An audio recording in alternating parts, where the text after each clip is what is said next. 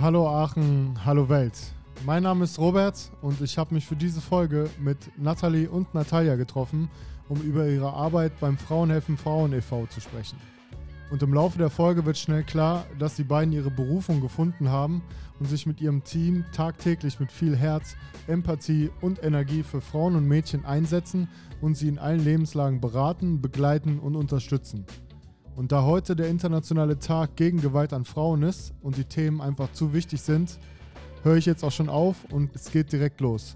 Nur noch eine Info vorab, wenn ihr selbst betroffen seid oder in eurem Umfeld jemanden kennt, der entweder betroffen ist von häuslicher Gewalt oder Gewalt in jeglicher Art oder einfach Unterstützung und Beratung braucht, dann findet ihr 24/7 Hilfe, Beratung und Unterstützung beim Hilfetelefon Gewalt gegen Frauen unter 08000 116 016 oder bei der Beratungsstelle Aachen 0241 902416 oder unter www.fhf-aachen.de.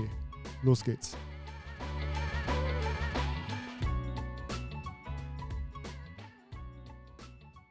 Neuer Tag, neues Glück, neues Kapitel, in dem Fall eine neue Folge. Heute bin ich zu Gast bei der Nathalie und der Natalia. Wir sind hier in der schönen Theaterstraße bei Frauen helfen Frauen. Erstmal schön, dass ihr mich eingeladen habt und meiner Anfrage gefolgt seid. Ja, vielen lieben Dank. Danke. Auch für deine Anfrage. Also wir waren total begeistert, dass du uns angefragt hast für den Podcast und wir machen das, um ehrlich zu sein, das erste Mal sind ein bisschen aufgeregt, aber ja, wir freuen uns. Wir freuen uns auch über uns und unsere Arbeit zu erzählen und die Menschen auch eventuell begeistern, warum soziale Arbeiter so wichtig sind, äh, Arbeiterinnen, Entschuldigung, so wichtig sind für unsere Gesellschaft, allgemein für Frauen.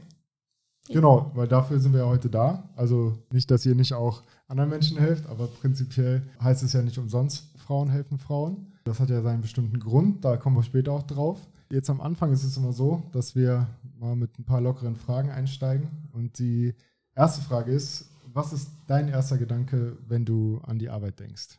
Wenn ich an meine Arbeit denke, denke ich an Chancenungleichheit und gesellschaftliche Diskrepanzen für Frauen und Mädchen in unserer Gesellschaft und dass ich jeden Tag hierher komme und etwas ähm, verändern möchte. Wie sieht es bei dir aus? Also wenn ich an meine Arbeit denke, dann kommt es bei mir ein wichtiger Gedanke, weil wir wissen, dass die Frauen mit äh, Schwierigkeiten zu uns kommen. Für mich ist es wichtig, die dort abzuholen, wo die sind und dann zusammen zu überlegen, welche Möglichkeiten gibt es jetzt, ähm, das Leben zu verbessern oder Situation zu verbessern. Welche Ressourcen gibt es, welche Wun Wünsche gibt es und was kann man damit anfangen, was kann man machen. Und also wenn ich das ganz kurz fassen könnte, also wenn ich an meine Arbeit denke, dann denke ich, ich bin da für die Frauen, um sie zu begleiten zum besseren Zukunft. Ja, ich glaube, es gibt nichts Besseres als eine sinnstiftende Arbeit, die einem auch Spaß macht, dass man jeden Morgen, fast jeden Morgen vielleicht, gern zur Arbeit kommt, auf jeden Fall.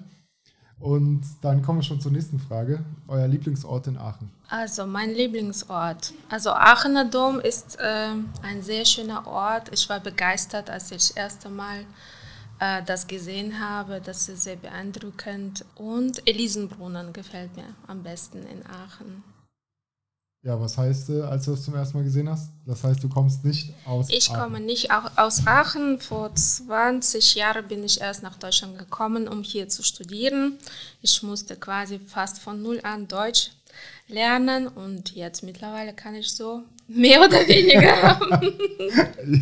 ja, ja, dann war ich an der ähm, Kölner Universität, dann habe ich da meinen Diplomabschluss gemacht und vor ungefähr acht Jahren nach Aachen umgezogen. Ja, und es ist doch schön, dass du jetzt da bist, ne? Nicht Dankeschön. nur schön für den Dom, sondern auch schön für uns und den Verein. Danke. Was ist dein Lieblingsort? Ui, das ist schwierig zu sagen. Ich bin hier in Aachen geboren.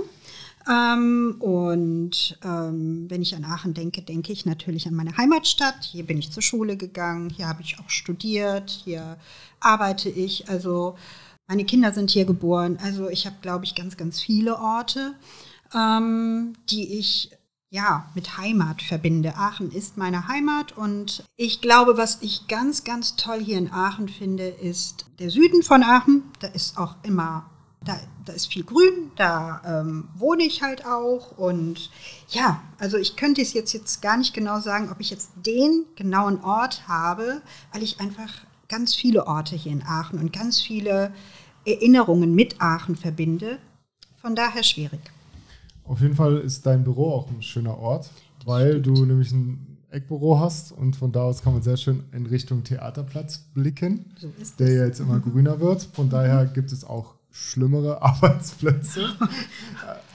genau, kommen wir zur letzten Frage. Sicherheit oder Risiko? Ihr dürft kurz überlegen. Risiko, klar.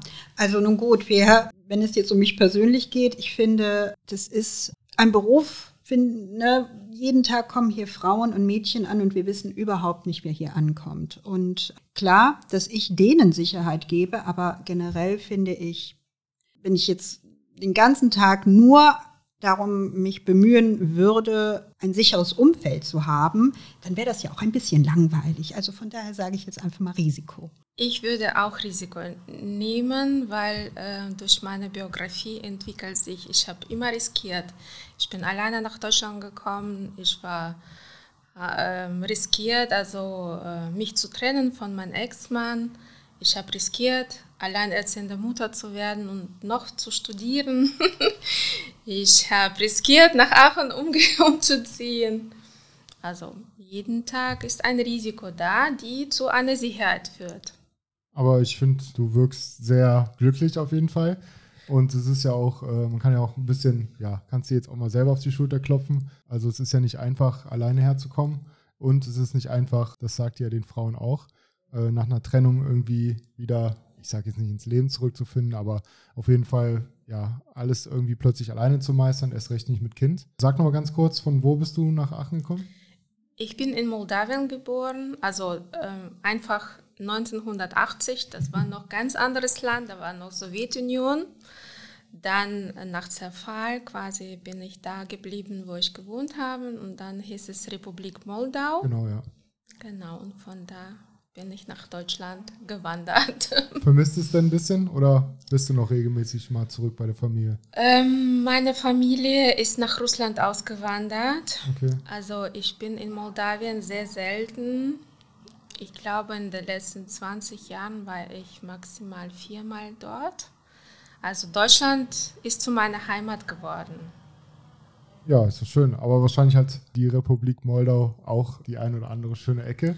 Auf auch jeden Fall. Aktuell wahrscheinlich gerade nicht so schön ist, äh, in der Ecke ähm, zu sein. Auf jeden Fall, ja gut, wenn man da wohnt und immer da ist, ist natürlich was ganz anderes. Aber jetzt aus, als Außenstehender denkt man immer, ach Mensch, ist vielleicht ganz gut, dass du jetzt da gerade nicht bist, aber da geht das Leben ja auch weiter. Aber dann bist du jetzt die erste, die ich aus Moldawien kenne. Oder der Republik Moldau. Auch mal gut. Kann ich, wieder, kann ich auf meiner Liste wieder einen Haken machen von jemandem, den ich aus, äh, von woanders kenne.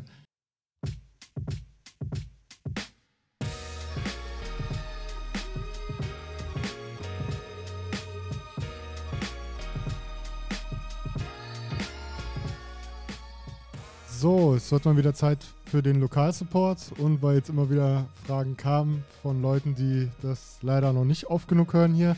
Also, Lokalsupport ist eine Aktion von mir für Gastronomen aus der Region, um die ein bisschen zu unterstützen. Und es ist eine kostenlose Promo.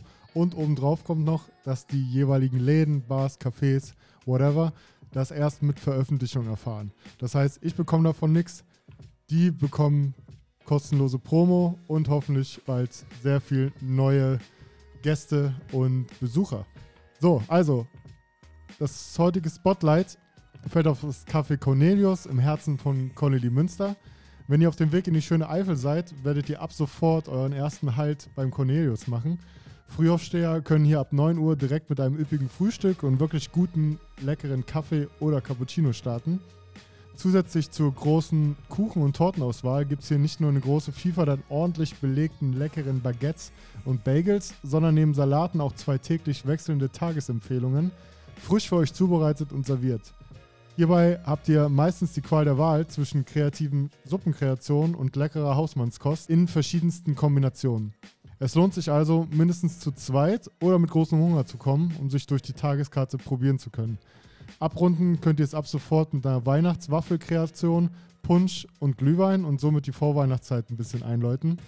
Aber vor Weihnachten, wer dieses Jahr noch kein Weihnachtsmenü in Planung hat, kann sich im Cornelius ein Drei-Gang-Menü vom Chef höchstpersönlich küchenfertig vorbereiten und samt Zubereitungsanleitung an Heiligabend abholen. Genug Gründe also, sich mal aus Aachen auf den Weg nach Colline Münster zu machen. Marc und sein Team sind von Dienstag bis Sonntag von 9 bis 17 Uhr für euch bereit. Mehr Infos bekommt ihr unter kaffeecornelius.de oder bei Instagram at kaffeecornelius.ac. Cornelius jeweils mit einem C. Also, Podcast abonnieren, Folge starten und euch direkt auf den Weg zum Cornelius machen und euch eine kleine Auszeit gönnen.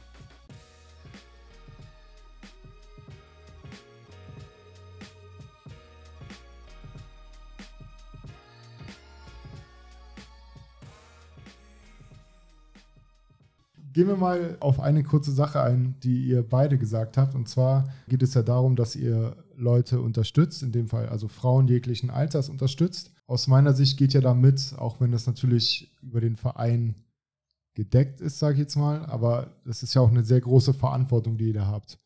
Wie sehr, wie könnt ihr diese, also wie geht man im Alltag mit dieser Verantwortung um? Weil natürlich kann ich auch als Bankangestellter jemanden ja, falsch beraten oder irgendwie nicht, dem nicht gerecht werden, warum derjenige kommt. Jetzt in eurem Fall ist es ja dann nochmal ja, schwer, schwerwiegender, ne? weil die Leute ja kommen, weil sie Probleme haben, weil sie gerade in einer schwierigen Situation sind. Also wie sehr wolltet ihr auch einen Job haben, der eine gewisse Verantwortung mitbringt und wie sehr spürt ihr das im, im Alltag, im Umgang mit den Frauen? Ich würde jetzt sagen Ladies first, aber ihr seid ja beide, von daher. ihr könnt auch kurz überlegen. Für mich stand schon immer fest, dass ich also einen sozialen Beruf haben wollte, so wie viele Frauen. Es ist ja doch immer noch sehr weiblich geprägt, der Beruf. Und als ich mein Abitur fertig hatte, äh, da, da, stand halt für mich ganz klar fest, ich möchte soziale Arbeit studieren, damit ich irgendwann mal was für die Gesellschaft tue. Ganz platt, ne? so erstes Semester, äh, ich möchte die Welt retten. Und als ich dann äh, im Studium ähm, hier mein Praktikum absolviert hatte, also ich hatte tatsächlich hier bei Frauenhelfen Prakt äh, Frauen mein Praktikum gemacht, war ich total entsetzt darüber, dass Frauen im 21. Jahrhundert in einem so zivilisierten und demokratischen Land wie Deutschland immer noch in bestimmten Bereichen unterprivilegiert sind. Und ich war wirklich erschrocken, dass, also ganz häufig denkt man ja auch, wenn man an solche Stellen wie unsere denkt, dass immer nur so ganz bestimmte Frauen hierher kommen. Frauen aus bildungsfernen Schichten oder aus bestimmten Kulturen oder wie auch immer. Aber dem ist ja überhaupt nicht so. Und das sind ganz normale Frauen, die zu Hause wahnsinnig große Probleme haben und dann hier ankommen und dann denkt man sich, was ist denn hier in Deutschland los? Und es war für mich tatsächlich ein wahnsinniger Schockeffekt, dass ich gesagt habe, hier werde ich gebraucht, hier kann ich was tun und deshalb möchte ich auch sehr gerne hier arbeiten. Und ich hatte wirklich unheimlich viel Glück, dass ich quasi während meiner Praktikumszeit dann weiter hier ehrenamtlich gearbeitet hatte und nach meinem Studium auch ähm, sofort hier ein Jobangebot bekommen hatte. Einfach damals war ich noch recht jung und die Kolleginnen, die hier gearbeitet hatten, die standen schon fast alle so kurz vor dem Ruhestand. Und äh, es hieß einfach, das ist ein wahnsinnig guter Generationswechsel, wenn du jetzt hier wärst, weil du verstehst vielleicht dann auch so ein bisschen die Probleme der der modernen Frauen und der neuen, also der jüngeren Frauen und und ja, und ich war total glücklich, hier anzukommen. Und es ist zwar Verantwortung, die ich hier habe, und sicherlich, aber für mich ist es immer noch keine Frage der Verantwortung, sondern der, der, der Hilfestellung. Wenn ich merke, ich kann einer Frau helfen, sie unterstützen bei ihrem Leid, bei ihrem Problem, dann überwiegt das alles andere für mich. Und da denke ich, glaube ich, gar nicht so sehr über diese Verantwortung nach. Mir ja. geht es genauso, also Verantwortung, ich spüre das, ich verstehe, dass es eine Verantwortung gibt, aber tatsächlich, äh, wenn die Frau in die Beratung kommt und äh, über ihre Probleme spricht, dann denke ich nicht mehr, was ich jetzt äh, zu verantworten habe, sondern überlege ich mir, welchen, welche Lösung wir gemeinsam uns überlegen sollen, damit ab heute ihr Leben ähm, sich ähm, in die bessere Richtung äh, geht und äh, egal wie schlimme ähm, Ereignisse sie erlebt hat oder äh, Situationen, ab heute soll ein Wendepunkt kommen, dass sie versucht, ihr Leben in eigene Hände zu nehmen und selber äh, Entscheidungen zu treffen, tatsächlich auch mit meiner Unterstützung, wenn sie bei mir in der Beratung ist. Und dass am Ende sie ganz anderen Leben hat. Sie ist dann in Sicherheit. Sie äh, weiß, dass sie Unterstützung jederzeit bekommt, dass Hoffnung äh, an Gewicht zunimmt, dass äh, sozusagen äh, meine Anliegen ist immer bei jeder Beratung die Klientin zu motivieren, dass wenn sie möchte, die ganze Welt liegt zu ihren Füßen und sie hat ihr Leben genauso verändern.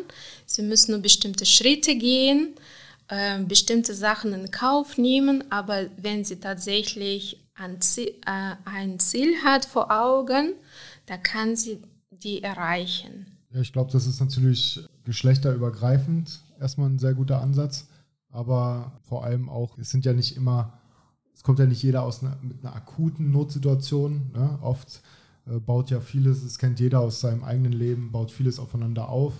Und manchmal ist es, glaube ich, einfach gut, vielleicht schon am, an einem Anfangsstadium einfach mal das Gespräch zu suchen und vor allem, also kenne ich aus einem bestimmten Bereich bei mir, immer zu wissen, okay, ich bin gar nicht so allein damit. Es gibt auch andere, denen es so geht. Und ich glaube, das finde ich ja eins der wesentlichen Aspekte eurer Arbeit, dass man einfach da ist und alles andere ergibt sich dann. Und das Wichtige ist, glaube ich, dass die Klientin einfach merkt, hier kann ich sein, wie ich bin, hier kann ich mich vielleicht auch mal kurz fallen lassen und vielleicht sitzen wir auch mal 20 Minuten und reden gar nicht. Ne? Und ich glaube, allein diesen Schritt zu machen und deswegen finde ich das auch gut, Frauen helfen Frauen, dass man weiß, also dass man wahrscheinlich kommt die eine oder andere Problemsituation natürlich auch hervorgerufen durch einen Mann, ne? kann ja, äh, wird ja genauso sein.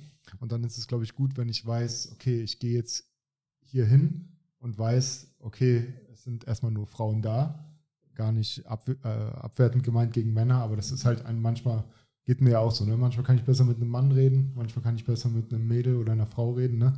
Von daher, das ist eine sehr gute Anlaufstelle und sehr wichtig. Fangen wir doch mal kurz so ein bisschen bei Frauen helfen Frauen an. Wie würdet ihr jemanden, der es nicht kennt, beschreiben, was ihr hier macht und wie es gekommen ist, dass es so einen Verein gibt? Mhm. Frauen helfen Frauen ist eine Beratungsstelle für Frauen und Mädchen, die jetzt seit 45 Jahren existiert, hier in Aachen. Die Beratungsstelle ähm, wurde vor vielen Jahren von damaligen Aachener Studentinnen gegründet, mit dem Ziel, in Aachen ein Frauenhaus zu installieren.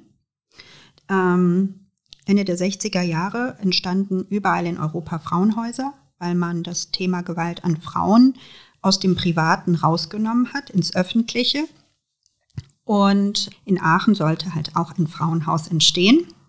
Das ist damals, 1976, glaube ich, war es, total von der Politik abgeschmettert worden. Ähm, mit dem Zitat, im katholischen Aachen gibt es keine Gewalt an Frauen. Ähm, wir lachen natürlich über sowas heute, aber damals war das ganz klar, für sowas wird kein Geld ausgegeben, für sowas äh, wird kein Ort gesucht, ähm, der von der Stadt finanziert wird. Und somit haben sich die Frauen, die damals dann quasi diese Idee hatten, zusammengesetzt und gesagt, wir machen eine Unterschriftenaktion. Das hat dann aber auch nicht geklappt.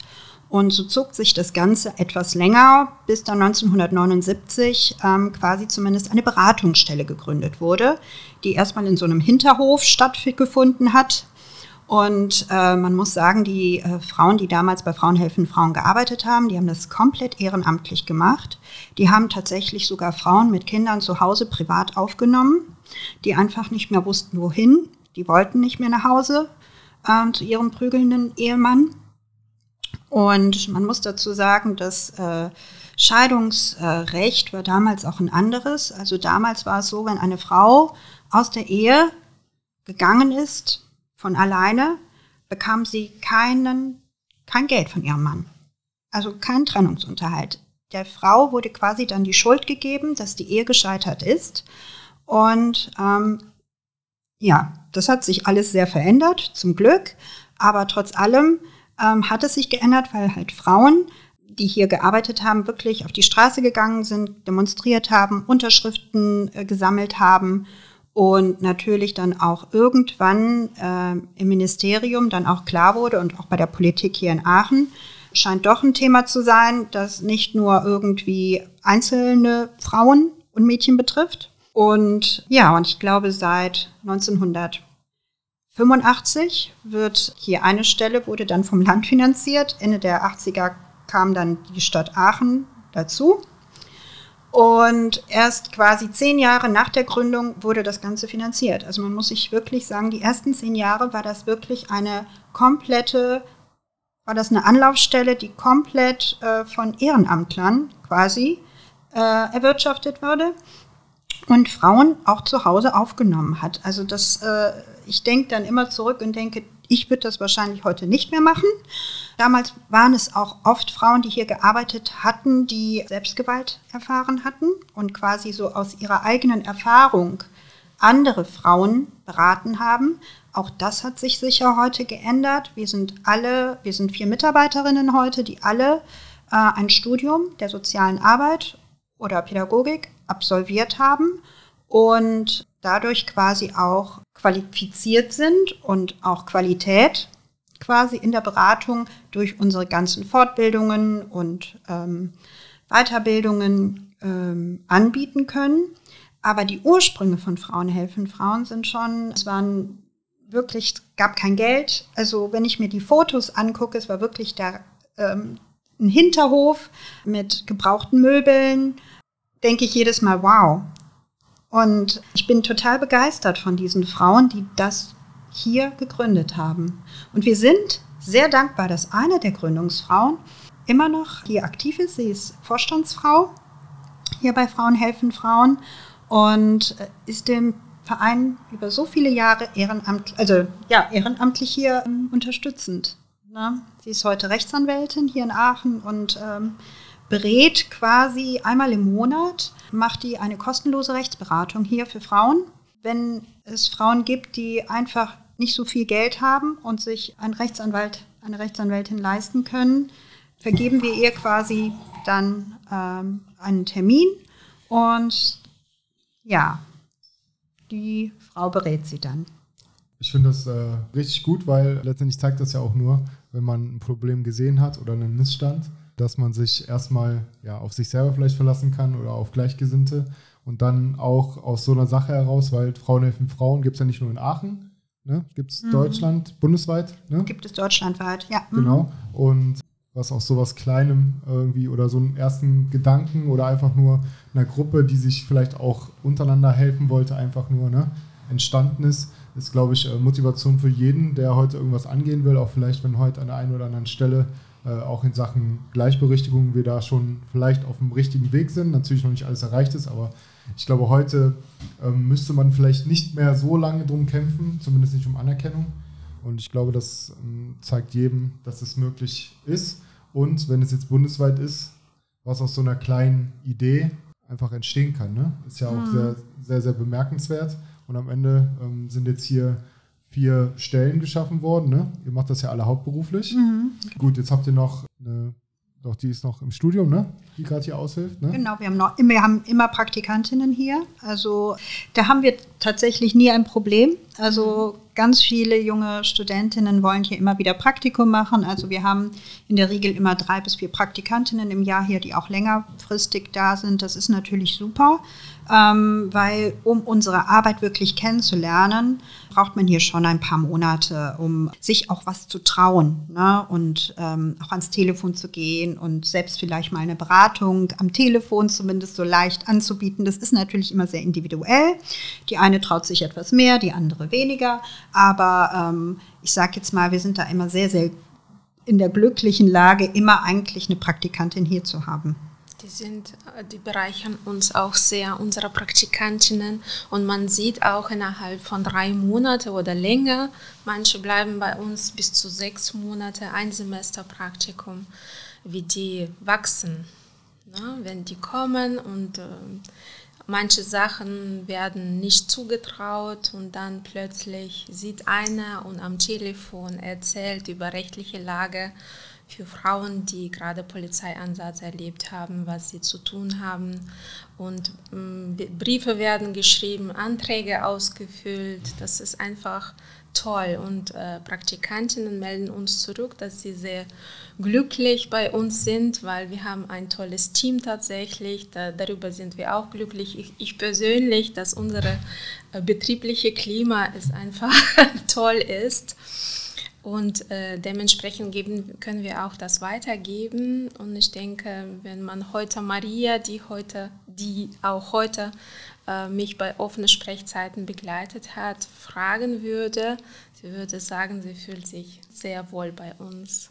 Ja, das merkt man ja. Letztes Mal, als ich äh, zum Vorgespräch hier war oder zum Kennenlernen, waren ja, ja gut, nee, bis auf eine, waren alle da, ne? Und da merkt man ja auch schon, wenn es untereinander passt, weil nur wenn es untereinander passt, kann man das ja auch nach außen tragen.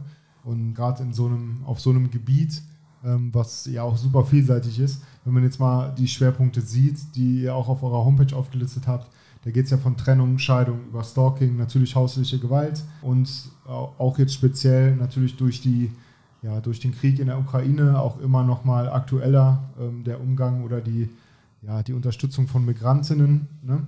weil letztendlich ähm, gibt es ja sehr, sehr viele Einrichtungen, die ähm, sich jetzt um Geflüchtete kümmern und so weiter. Aber ich glaube, es ist auch immer gut, wenn man nochmal was Spezielleres hat, weil es ist ja eine Sache, ob mir jemand hilft bei einem Behörden, bei einer Behördensache oder ob man hier wirklich dann von Frau zu Frau auf Augenhöhe auch reden kann. Ne? Bei einem Behördengang ist es ja immer noch mal ein bisschen schwieriger, erst recht, wenn man es nicht kennt. Natalia, würdest du noch mal kurz was zu erzählen? Was sind denn so die, die gängigsten Fälle, warum jemand zu euch kommt? Ja, also äh, das meiste äh, wird äh, nach einem Polizeieinsatz äh, angefragt, was sind meine rechtlichen Möglichkeiten, was soll ich jetzt tun? Ich wurde von meinem Partner, äh, in meisten Fällen ist es ein Partner, geschlagen und ich musste Polizei rufen wie geht es mit mir weiter? Also ich äh, befinde mich in einer Situation, wo mir gerade jetzt wird alles zu viel. Und da quasi ab diesem Moment wir erklären die Betroffene dann, welche Möglichkeiten sie hat, dass sie äh, auf uns zählen kann, wir werden sie unterstützen, egal worum es geht, wie können sie dann begleiten, wenn es äh, vor allem, was muss ich ergänzen, was du davor angesprochen hast, äh, was unser Team betrifft, wir sprechen sehr viele Sprachen. Und das ist, glaube ich, einmalig in Aachen oder gibt es nicht überall. Und dementsprechend, es gab eine Flüchtlingskrise, die mit Flüchtlingen aus ähm, Syrien, da haben wir unsere Hevin, sie spricht Kurdisch und Arabisch, jetzt kommen Flüchtlinge aus der Ukraine. Ähm, die sprechen meistens auch Russisch. Ich kann die quasi auch beraten. Äh, ja, und Nathalie spricht auch Serber-Kroatisch. Das ist kleine Ergänzung. Es tut mir leid. Das ja, ist, ist gut. Ist ja auch sehr, sehr wichtig, weil das ist ja auch eine Frage, die dann viele haben. Ne? Es bringt ja, ja. also was heißt bringt nichts, stimmt auch nicht, aber es ist mhm. natürlich auch, ich kann mich ja auch ganz anders ausdrücken, wenn ich auf meiner Muttersprache reden genau. kann. Ne? Und nur so, dann kommt vielleicht auch für euch dann auch rüber, okay, wie akut ist die Lage vielleicht auch, als wenn ich es in einem, in einem gebrochenen Deutsch oder Englisch versuche. Ne? Und ich glaube, das ähm, macht auch nochmal mehr das Gefühl, weil wenn man hier auch reinkommt zu euch, äh, hat man nicht das Gefühl, dass man in einem ja, in, einer, in einer Hilfsorganisation drinsteht, mhm. sondern es ist ja ein Gefühl von, oh ja, ich komme jetzt irgendwo rein und es sieht ganz super gemütlich aus, jeder Raum sieht gemütlich aus, es wirkt nicht so klinisch oder so, so wie man das als Außenstehender immer kennt. Wenn ich in eine soziale Einrichtung gehe, erkenne ich das meistens an gewissen mhm. Sachen. Ne? Und sei es, äh, weiß ich nicht, sei es diese Krankenhaus-Kaffeetassen oder sonst irgendwas. Ne? Man findet immer wieder irgendwas und das ist jetzt hier nicht der Fall, weil, und das ist, kann man ja auch nicht oft genug betonen, weil nur wenn man sich äh, irgendwie wohlfühlt, man kommt aus einer Krisensituation zu Hause, weiß nicht, ist unterdrückt, auch wenn es erstmal nur verbal vielleicht war über Jahre oder mhm. psychischer Druck. Und dann will ich ja irgendwo mich auch mal fallen lassen. Und das kann ich vielleicht nicht so gut, wenn ich auf dem Krankenhausflur sitze. Und das kann ich vielleicht besser, wenn ich hier bei euch sitze, bei einem Kaffee ähm, und äh, stehen ein paar Blumen drumherum. Es sieht einfach angenehmer aus. Ne? Und ich glaube, das ist ein sehr, sehr wichtiger Aspekt. Und also häusliche Gewalt ist ja ein, ein Thema von euch, aber jetzt nicht euer Hauptschwerpunkt. Ne? Also man, ich möchte an der Stelle auch nochmal betonen, dass es ja sehr wichtig ist, dass man von Beginn an das Problem auch bekämpft. Ne? Und oft geht es ja, kenne ich ja auch selber aus meinem Berufsalltag, ähm, bis es letztendlich zur häuslichen Gewalt kommt. Zumindest ja, dadurch, dass es dann in Gewalt ausartet, nimmt es ja oft einen sehr langen Weg hin. Ne? Es geht ja mit Streitigkeiten los, psychischer Druck, auch wenn das natürlich auch Gewalt ist. Wie werden denn Klientinnen, außer jetzt im akuten Fall, dass sie geschlagen wurden und die mhm. Polizei das ähm, weitergibt. Also nur nochmal für alle Hörerinnen, es läuft, also ich kenne das so aus meiner Arbeit, ähm, der Fall von häuslicher Gewalt ist ähm, natürlich, dass man unter einem Dach lebt. Ja, es ist nicht zwingend notwendig, dass man verheiratet ist.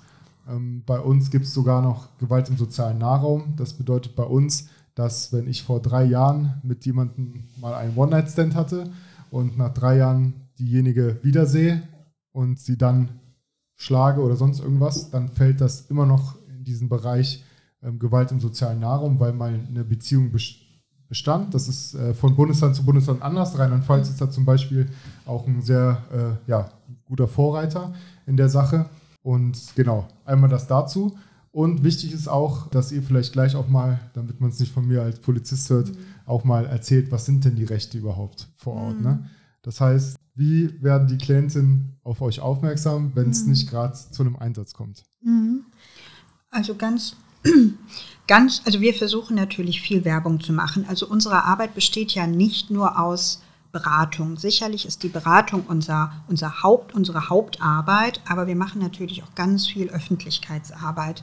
Das bedeutet, wir wir bieten Veranstaltungen an oder wenn Veranstaltungen in Aachen stattfinden, haben wir auch einen Stand, Flyern und am, am Weltfrauentag, 8. März, sind wir natürlich unterwegs und verteilen Flyer oder am 25. November, das ist ja der internationale Tag gegen Gewalt an Frauen, da sind wir auch immer unterwegs und machen auf uns aufmerksam. Wir stellen mindestens zweimal im Jahr auch Statistiken zu unserer Arbeit vor. Einmal unsere allgemeine Statistik und einmal nur die Statistik zu dem Thema Gewalt an Frauen. Also wie viele Polizeieinsätze gab es in Aachen und wie viele Frauen haben wir beraten.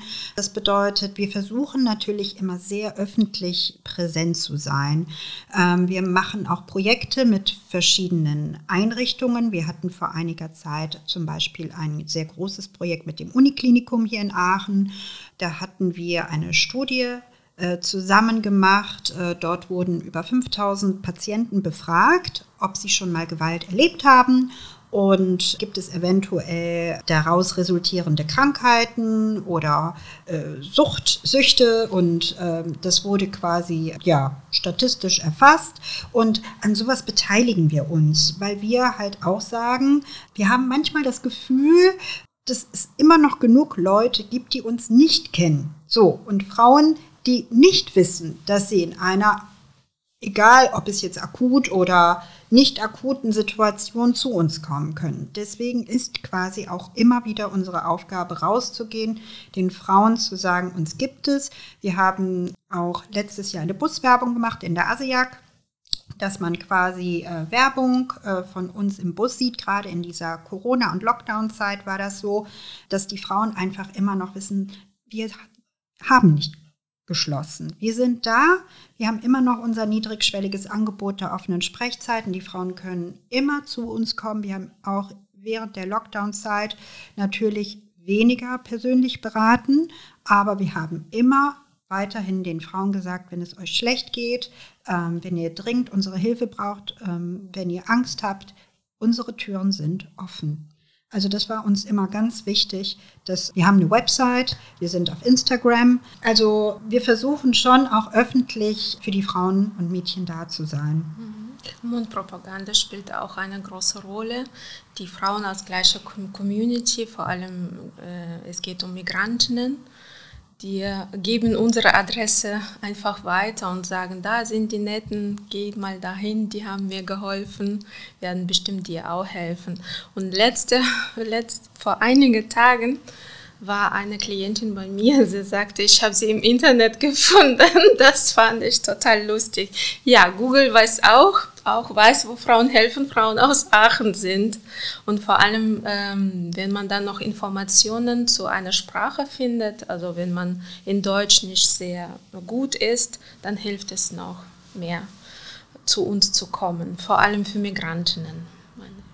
Ja, weil ich glaube, was man einfach nicht unterschätzen darf, ist, ähm, dass, wie ich es jetzt schon mehrfach betont habe, aber ich betone es immer mehrfach, weil ich es aus meinem Berufsalltag einfach nicht täglich, ich bin ja nicht täglich da, aber es vergeht eigentlich kein, kein Schichtumlauf, wo wir nicht in irgendeiner Weise Kontakt zu sowas haben.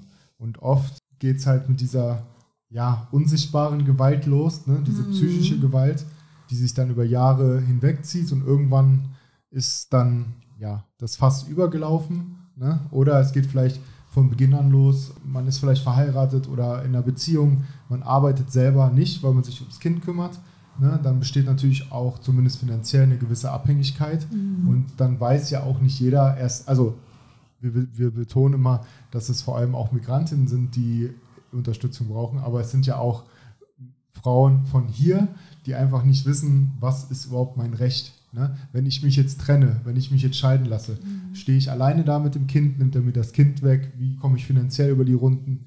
Weil das ist ja auch in älteren Generationen häufig so, dass eine gewisse Abhängigkeit besteht, vor allem finanziell. Ne? Du bleibst zu Hause, du passt aufs Kind auf.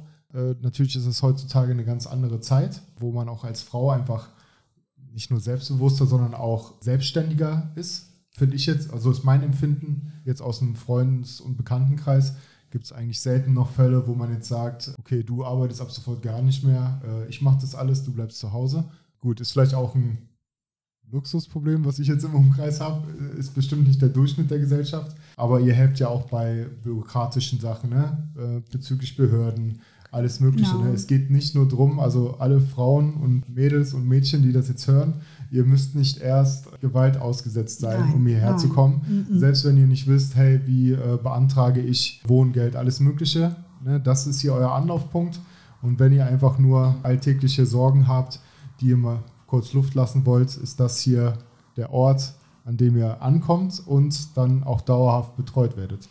Genau, also das ist auch uns ganz, ganz wichtig. Nicht, dass irgendwie, wir, also wir werden immer wieder mit diesem Thema häusliche Gewalt irgendwie zusammengebracht. Das ist sicherlich ein großes Thema hier, aber das ist uns immer noch wichtig. Wir sind eine Beratungsstelle für Frauen und Mädchen und da kann jede Frau mit jedem Problem zu uns kommen.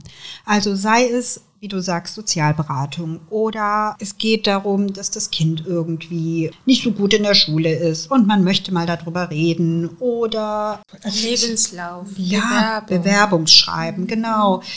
Oder irgendwie, ich verstehe mich mit meiner Arbeitskollegin nicht. Irgendwas läuft da quer. Also das ist, also wir haben wirklich eigentlich fast alle Themen, alle Themen, die im genau. Alltag präsent sind. Absolut. Und wir sagen, wir beraten zu quasi fast zu allen Themen von A bis Z. Und wenn wir nicht äh, Fachkenntnisse zu einem bestimmten Thema haben, dann verweisen wir auch an Fachmenschen, an andere Beratungsstellen. Mhm.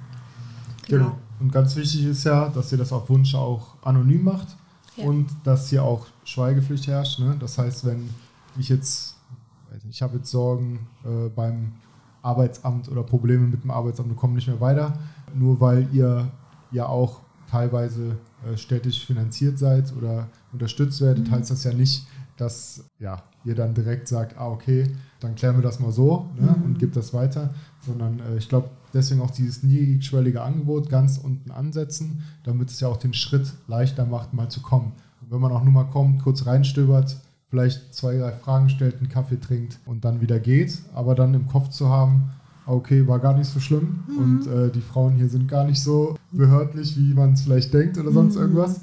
Und dann kommt man, glaube ich, schneller wieder und dann, so wie du es auch sagst, Natalia, dann wird das auch schneller weitergegeben. Ne?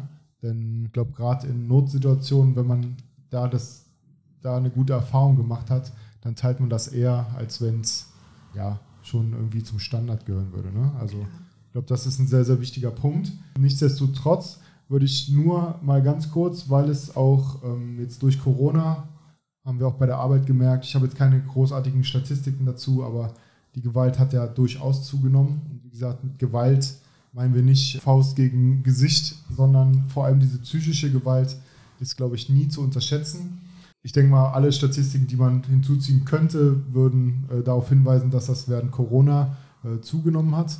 Ja, ich sage jetzt nicht nur durch Langeweile, sondern auch, weil man auch viel zu Hause war. Ich habe nur ein paar Zahlen und da würde ich ja gut, Stellung dazu nehmen ist der falsche Begriff, aber die haben mich auf jeden Fall überrascht.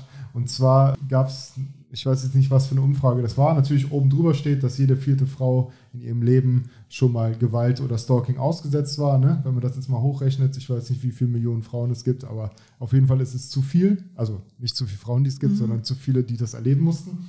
Was ich krass fand, war eine Zahl, 20% der Frauen, die in ihrer letzten Partnerschaft Gewalt erfahren haben, gaben als gewaltauslösendes Ereignis an, dass es die Geburt des Kindes war. So ist es. Und das finde ich ganz krass, weil ich denke mir, eigentlich ist es ja bei vielen, also erstmal das schönste Erlebnis, was es gibt. Auf der anderen Seite ist es auch vielleicht für viele Beziehungen so, ein, so eine Art Rettungsanker. So, okay, jetzt ist das Kind, jetzt, jetzt reißen wir uns erst recht zusammen. Also wie, woher, wie könnt ihr das erklären, dass es bei jeder fünften Frau der Fall war?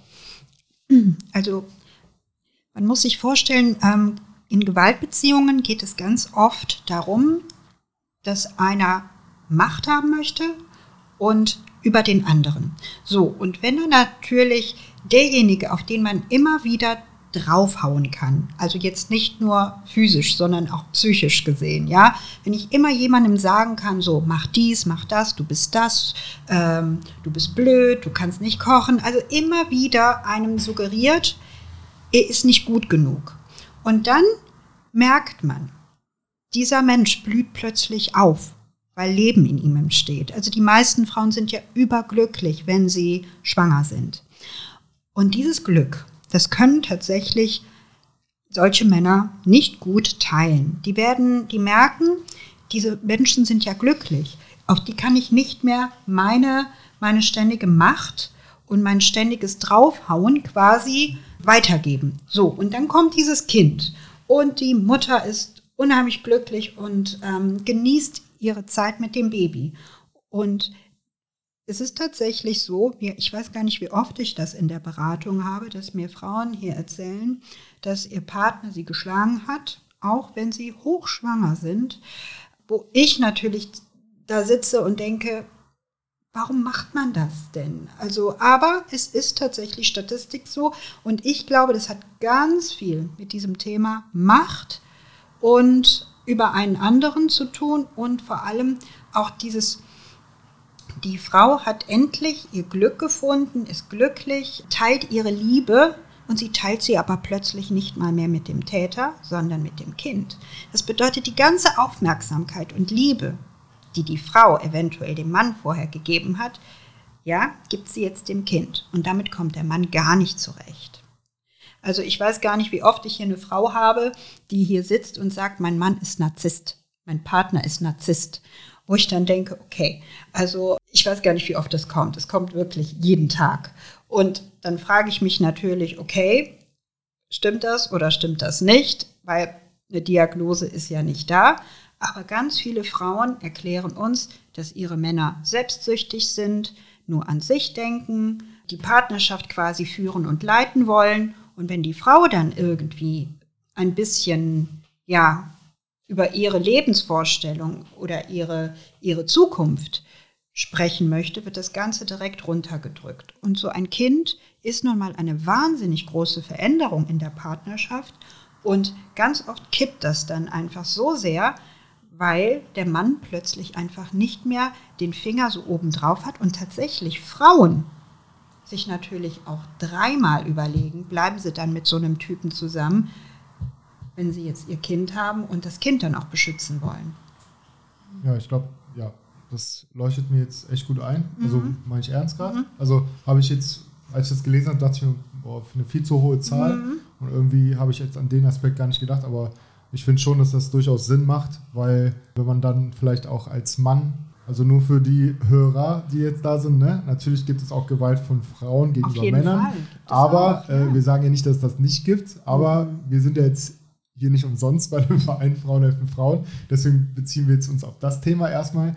Also alle Männer, die jetzt zuhören, fühlt euch nicht benachteiligt. Ne? Ich suche auch noch was raus, irgendwann mal, wo es mehr um Männer geht. Ich finde es auch ganz, ganz wichtig, dass, dass äh, die Männer im Boot sind. Also ich bin immer total happy, wenn äh, hier auch ein Mann anruft und sagt, hören Sie mal, ich habe totale Beziehungsprobleme und weiß gerade gar nicht, was ich tun soll. Meine Freundin ist immer super aggressiv und sauer. Die verbietet mir zum Fußballverein zu gehen und weiter Fußball zu spielen. Das gibt es ja auch. Also nur Männer, bei Männern ist es nun mal so, dass ähm, sie das, glaube ich, gar nicht so sehr als Gewalt definieren. Ähm, und, ähm, und vor allem auch nicht darüber sprechen. Also viele Jungs und Männer haben ja immer noch so ein bisschen die Erziehung genossen und mit dieser, mit dieser Leid, in diesem Leitmotiv, Indianer kennen keinen Schmerz. Ne? Und ähm, man weint bloß nicht, man geht nicht zur Beratung und man redet ja bloß nicht über seine Probleme. Das ist ja etwas, was unmännlich ist. Und ich glaube, das ist so ein bisschen das Problem, warum es vielleicht kein Männerhelfen Männern gibt. Ich persönlich fände das total super, weil ich glaube schon, dass es genug Männer gibt, die da draußen sind und eigentlich vielleicht auch ganz unglücklich in ihrer Beziehung sind, es aber vielleicht gar nicht so sehr definieren, dass es Gewalt ist. Also es wird ja einfach noch viel zu sehr tabuisiert, dieses Thema Männergewalt. Was wir schon auch haben, ist ja schon, dass wir auch männliche Opfer beraten. Das ist uns schon auch wichtig, das hier zu sagen. Also wir beraten als Frauen helfen Frauen auch männliche Opfer.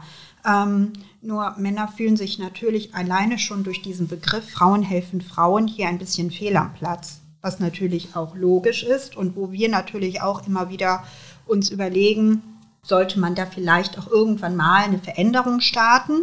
Äh, aber ähm, es ist nun mal so, dass wir schon glauben, dass es genug Männer da draußen gibt, die ganz dringend eigentlich Hilfe bräuchten, äh, aber eigentlich auch nicht wissen, wohin. Und deswegen fände ich es total super, wenn sich auch Männer mal zusammenschließen würden, ehrenamtlich so eine Stelle gründen und dann kann man ja mal gucken, kommen da welche oder kommen da nicht welche. Aber ohne es auszuprobieren, finde ich es eigentlich, ähm, kann man es ja gar nicht wissen, ob man es jetzt wirklich braucht.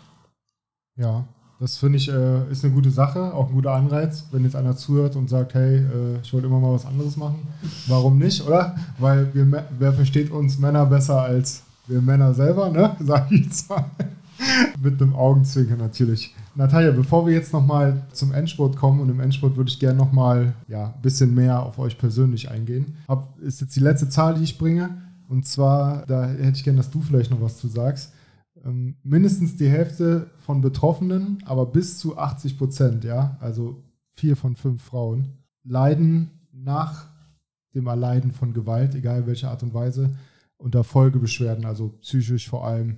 Ähm, wenn jetzt eine Frau zu dir kommt, egal aus welchem Grund auch immer, und du merkst, okay, das geht jetzt in eine gewisse Richtung und die hat das auch Jahre später einfach nicht verarbeitet, kann man sich da reinversetzen. Und auf der anderen Seite, wann ist der Punkt, wo du das Emotionale und vielleicht dieses Empathische ein bisschen ablegen musst und sagen musst, okay, ab hier kann ich von meinem Fachwissen nicht mehr helfen, weil jetzt geht es in die psychische Richtung. Und jetzt muss ich für mich auch so einen Abschluss finden. Mhm. Weil wir haben ja jetzt vorhin gehört, du hast ja jetzt gesagt, du warst, du hast dich getrennt, du warst, du warst alleinerziehend oder bist immer noch alleinerziehend, ähm, hast das aber alles gemeistert. Erkennt man sich da wieder? Und wann sage ich, hier muss ich jetzt kurz Cut machen. Ja, tatsächlich. Wenn man Geschichten hört, dann gibt es manche Punkte, die, die zumindest mich triggern. Aber weil ich ähm, Fachfrau bin, dann habe ich schon gewisse Distanz aufbauen können durch die Praxis. Tatsächlich, äh, als ich am Anfang war, war für mich vielleicht eventuell etwas schwieriger, die Distanz äh, aufzuhalten, aber jetzt mittlerweile kann ich das gut und es würde niemanden äh, gut tun, wenn wir beide, ich und meine Klientin da sitzen und beide in Ohnmacht fallen, weil die Geschichte und Erlebnisse so, so schwierig waren. Also meine Aufgabe ist tatsächlich, die Frau zu motivieren und äh, ihr Ansporn geben, das Leben geht weiter. Tatsächlich nach so einer, nach Erleben von äh, Gewalt, man kann auch traumatisiert werden, weil in dem Moment geht es eventuell um Leben und Tod. Und äh, man merkt das nicht immer sofort, manchmal, manchmal erstmal nach vielen, vielen Jahren plötzlich, man hört die Stimmen von diesem Ereignis oder bestimmte Szenen werden im Gehirn abgespielt. Das ist ähm, keine schöne Sache. Und tatsächlich, wenn man das äh, so erlebt, dann sollte man auf jeden Fall Hilfe aufsuchen, ein Rat holen und wenn es äh, von ganz normaler Beratung durch Stabilisierung nicht zu bewältigen ist, dann soll man auch äh, eine Therapie eventuell anfangen oder mit einer Therapeut, Therapeutin sprechen darüber, dass man äh, diese posttraumatische Belastungsstörung bearbeiten kann oder heilen kann oder zumindest das Leben, das man weiterführt, nicht so schwierig wird und man findet äh, Hilfe.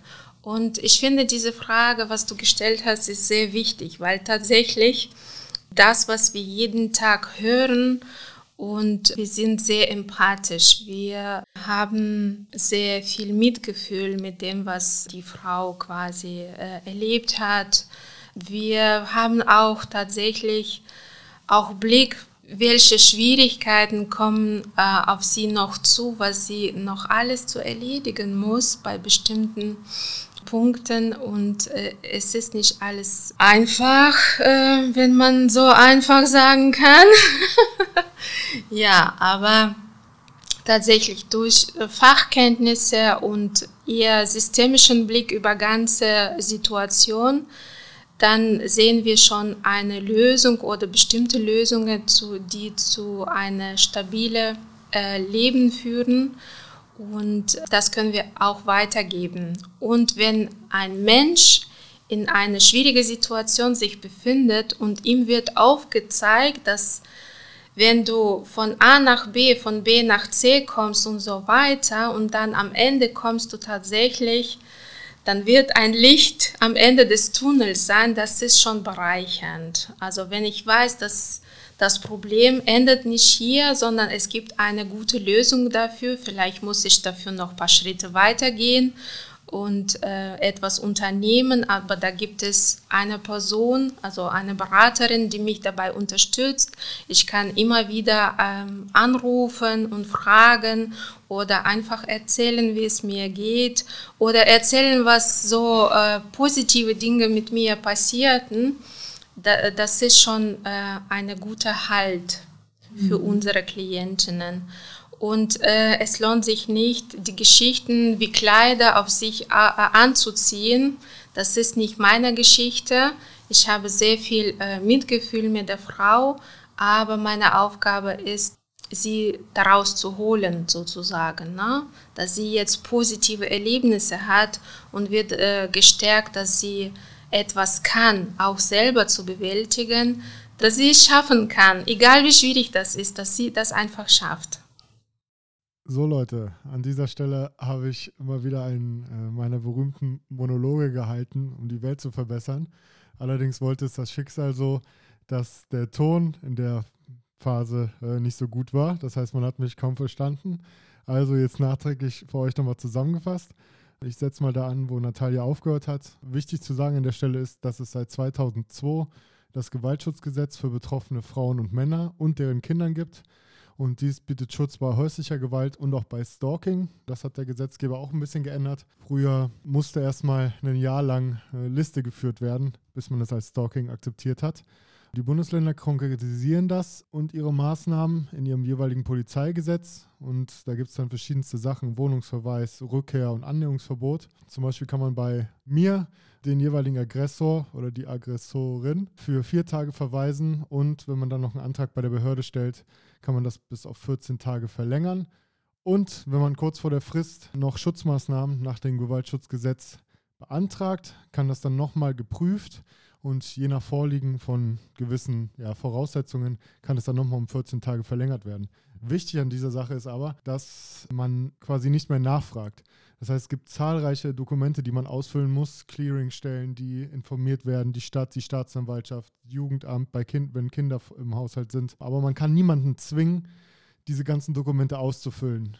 Und oft ist das leider so, dass größtenteils sind es halt Frauen, mit denen ich jetzt beruflich da zu tun hatte, dass die dann ein, zwei Tage später wieder zurückkommen und sagen, hey, ich würde gerne die Anzeige zurückziehen, er hat sich jetzt entschuldigt, das tut ihm so leid.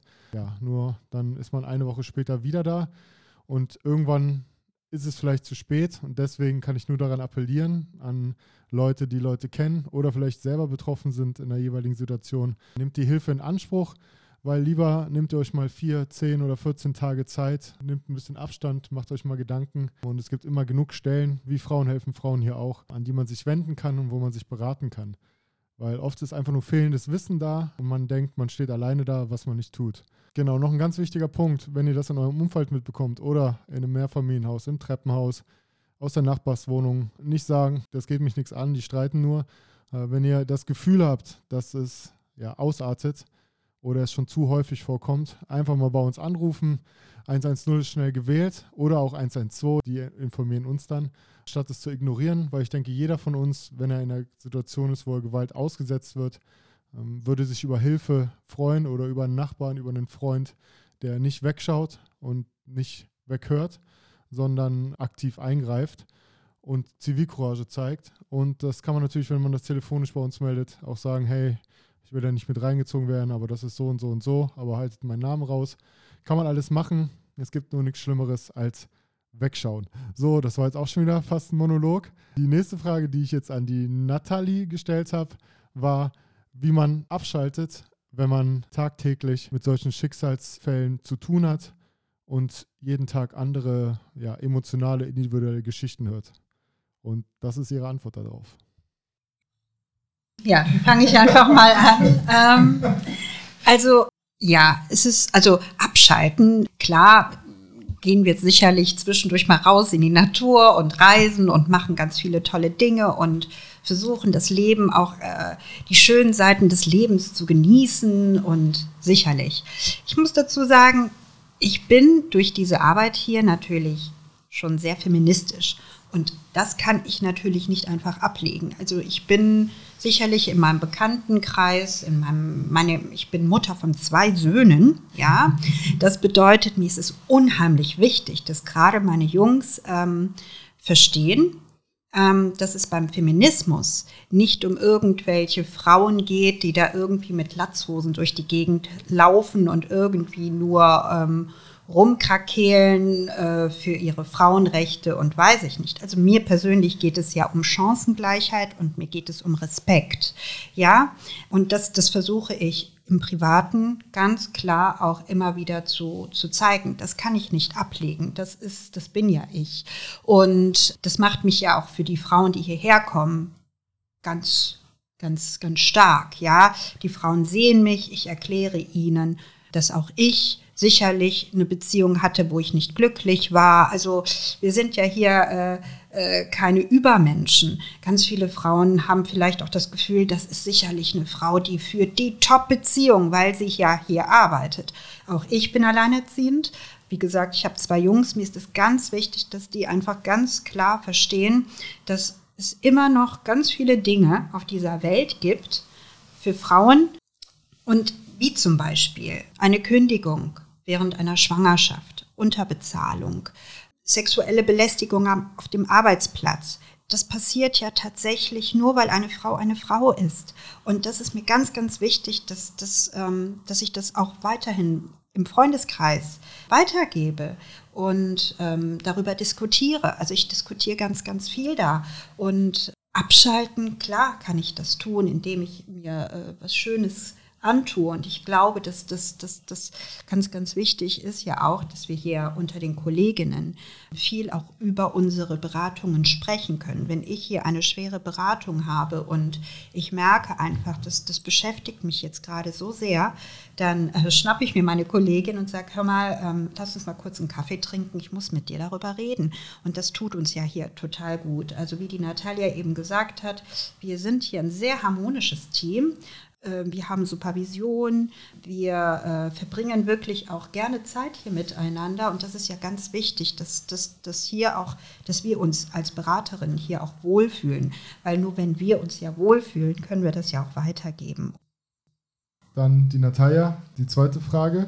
Muss man es erst erlebt haben, um wirklich die Frauen bestmöglich beraten zu können? Ich würde sagen, nein. Also wir haben das alles im Studium gelernt, wir haben mit der Thematik sich auseinandergesetzt, wir haben uns vorgebildet. Ähm, ja, also klar haben wir bestimmte Themen, die wir als Perso Personen mit sich tragen, aber das muss nicht unbedingt die Voraussetzung sein, dass man ähm, von einem bestimmten Thema betroffen sein muss, um da tatsächlich als Experte zu gelten. Vielleicht war es früher, was Nathalie schon erwähnt hat, in der Vergangenheit, wenn Frauen äh, sich zusammengetan haben und Betroffenen geholfen haben. Aber das gab auch früher kein äh, Studium zu dieser Thematik. Und jetzt tatsächlich, wir können Frauen genauso unterstützen, wenn man selber betroffen äh, wäre. Aber ich würde sagen sogar noch besser, weil wir haben da bestimmte Distanz zu dieser Thematik. Ja, finde ich auch. Also natürlich äh, an dem einen oder anderen Punkt, glaube ich, wenn man da so Parallelen findet, ist gut. Aber vor allem, wenn man selber sagen kann, ich habe es geschafft und auch zeigen kann, ich habe es geschafft, dann schaffst du es auch. Aber ich glaube, äh, an dem einen oder anderen Punkt ist dann auch wichtig, so eine gewisse Distanz zu haben.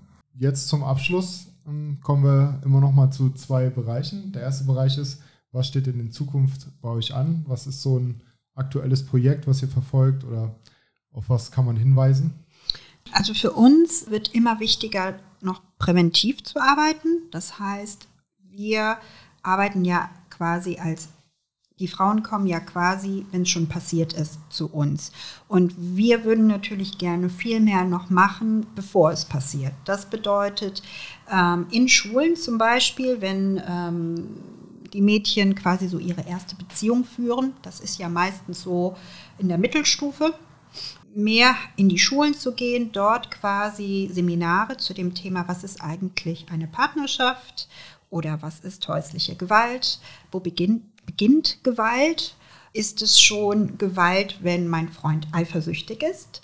Solche Themen zu besprechen, weil ich glaube, wenn wir früh genug ansetzen, können wir auch die Mädchen stärken, aber auch natürlich die Jungen stärken, weil viele Jungen wissen ja auch nicht so ganz genau, wo beginnt Gewalt. Also ich glaube, das ist quasi schon etwas, was wir viel mehr in der Zukunft machen möchten es scheitert tatsächlich ein bisschen daran, dass wir nur vier Frauen sind, die für die ganze Städteregion ja quasi diese Arbeit leisten.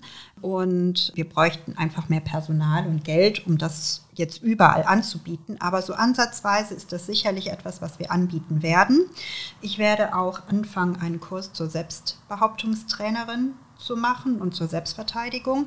Auch da denke ich, wenn wir Frauen früh genug lernen, in der Disco zu sagen, nee, Jung, möchte ich nicht. Ich möchte nicht, dass du mir ein Getränk ausgibst. Ich möchte nicht mit dir tanzen. Ich möchte jetzt nicht mit dir nach Hause gehen.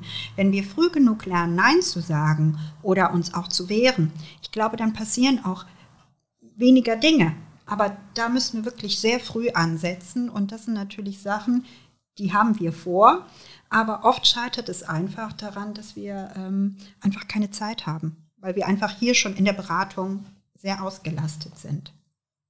Ja, also heißt erstmal Spender, mal fleißig spenden. Wie gesagt, äh, gebe ich immer wieder den Tipp, mal zu einem Geburtstag keinen Amazon-Gutschein oder einen kleineren Amazon-Gutschein und den Rest dann mal hier versammeln. Oder einfach mal hier bewerben, vielleicht für eine ehrenamtliche Tätigkeit oder während des Studiums. Ähm, ich habe da auch schon was im Kopf, wo ja, ich zumindest vermitteln kann bei einer Person.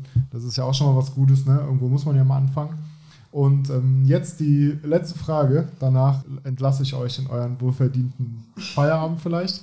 Wer weiß. Achso, nee, noch eine. Seid ihr denn durchgehend erreichbar? Ich sehe da das Hilfetelefon. Also, das ist das Hilfetelefon Gewalt gegen Frauen und bei allen möglichen Sachen. 08000 116 016. Ansonsten verlinke ich natürlich auch eure Homepage. Da kann man auch Kontakt zu euch aufnehmen. Ihr habt auch telefonische Erreichbarkeiten und wenn ihr mal nicht da seid, kann man auf jeden Fall eine Nachricht hinterlassen oder in natürlich den dringendsten Fällen 112 oder 110. Und wenn ihr ja, zum Beispiel mal bei Google eingibt, Opferschutz NRW, gibt es auch eine Hotline und Ansprechpartner. Also es gibt genug Sachen, ihr müsst es nur in Anspruch nehmen, euch vielleicht überwinden, das zu machen. So, und jetzt letzte Frage. Ihr könnt das Titelblatt der Aachener Nachrichten des morgigen Tages bestimmen. Was soll da drauf von euch, vom Verein? Ähm, was sollen die Männer und Frauen am Frühstückstisch? Gemeinsam, ohne Streit. Was sollen die lesen? Das Gewalt ist immer noch ein Tabuthema. Gewalt betrifft jeden. Also mir würde die, die Schlagzeile gefallen, Opferschutzeinrichtung wird voll vom Staat subventioniert und ist nicht auf Spenden angewiesen, sondern wird jetzt ja voll von dem Staat subventioniert und vergrößert sich, verschönert sich und genau, das wäre natürlich ein Traum. Wir müssen nämlich jedes Jahr immer noch 25.000 Euro an Spendengeldern zusammenkriegen, um zu bestehen. Das ist recht viel für so einen kleinen Verein wie unseren. Klar, wir haben das jetzt die letzten Jahrzehnte immer geschafft, aber es ist trotzdem immer wieder ein Kampf. Und es wissen viele Leute nicht. Also wir kriegen wirklich nicht alles gezahlt. Vom, vom Land ist es sogar noch recht wenig. Wir kriegen vom Land nur anderthalb Stellen bezahlt plus 6000 Euro ähm, an Sachkosten. Den Rest übernimmt die Städteregion. Also von daher, das wäre natürlich ein Traum, dass wir uns nicht dass wir uns einfach auf unsere Arbeit konzentrieren können und nicht auch noch auf die Straße laufen müssen und um Spendengelder bitten. Ja, das wäre einfach toll, wenn wir zu 100 Prozent finanziert werden. Genau. Sehr gut. Also haben wir Gewalt aus der Tabuzone holen und mehr Geld einfach, damit das hier alles am Laufen bleibt, weil für die Bundeswehr ist ja auch was da. Also können wir auch äh, mal hier den Frauen auch noch mal ein bisschen unter die Arme greifen. Wir schauen mal, dass das klappt. Ansonsten äh, bin ich mir sicher, dass ihr, auch wenn es erstmal nicht klappen sollte, trotzdem mit so viel Energie und Leidenschaft an eure Arbeit geht und äh, ja, den Frauen bestmögliche Unterstützung bietet und da einfach auch mit einem guten Beispiel vorangeht und zeigt, hey, auch im kleinen Aachen, auch mit vier Leuten plus minus Studentinnen, kann man hier sehr, sehr viel erreichen. So, und die HörerInnen hören jetzt schon die Abschlussmusik. Das bedeutet, wir sind leider schon zum Ende gekommen. Ja, 70 Minuten vergingen wir im Flug mal wieder. Ähm, wie war es für euch? Ja, also für mich war das eine ganz neue Erfahrung und fand es ganz toll. war das ein Fragezeichen oder war es ein Ausrufezeichen? Nein, nein, das war Ich fand es super. Ja, auch einfach nochmal dieses Medium zu benutzen. Hoffe, dass wir äh, viele Menschen von unserer Arbeit jetzt was erzählen konnten, dass einige neugierig geworden sind und dass vielleicht natürlich auch einige vielleicht zu Hause sitzen und denken, ach, vielleicht könnte ja XY mal hier vorbeikommen und weil das ähm, finde ich immer ganz, ganz wichtig, dass wir Menschen ähm, einfach nicht nur über die Polizei und wie auch immer, sondern wirklich die Menschen einfach viel mehr dieses Thema Gewalt aus dieser Ecke rausholen und ja, mehr Zivilcourage. Das finde ich immer ganz, ganz wichtig. Sehr gut. Natalia, wie war es für dich? Nervosität vorbei? ja, es ist vorbei. Also das war eine sehr interessante Erfahrung, weil ich bin so Mikro- und Kamerascheu. Aber es war eine ganz interessante Erfahrung. Ich bin ruhig geblieben. Ich danke dir dafür. Du hast angenehme Fragen gestellt.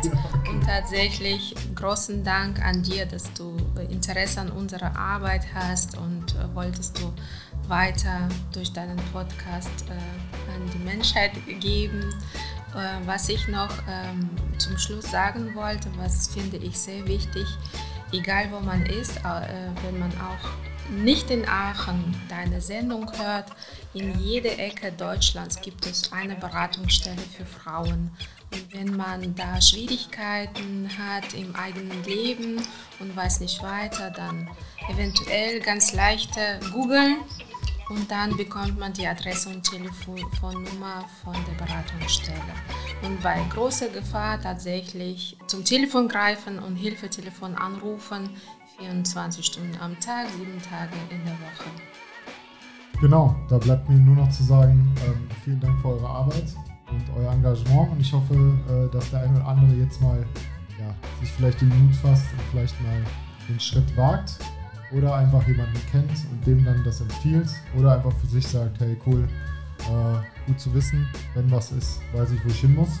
Und ähm, dann bleibt nur noch zu sagen, bitte diesen Podcast abonnieren, damit weiter nicht nur Vereine, sondern auch Persönlichkeiten wie Nathalie und Natalia äh, Gehör bekommen, den sie äh, auf jeden Fall verdient haben. Und ähm, ja, vielen Dank für eure Arbeit, euren täglichen Einsatz. Und Danke ich hoffe, dir. wir hören uns oder sehen uns bald nochmal. Und alle anderen, passt auf euch auf, bleibt gesund und ja, bis zur nächsten Folge. Macht's gut, ciao. Vielen Dank. Ciao.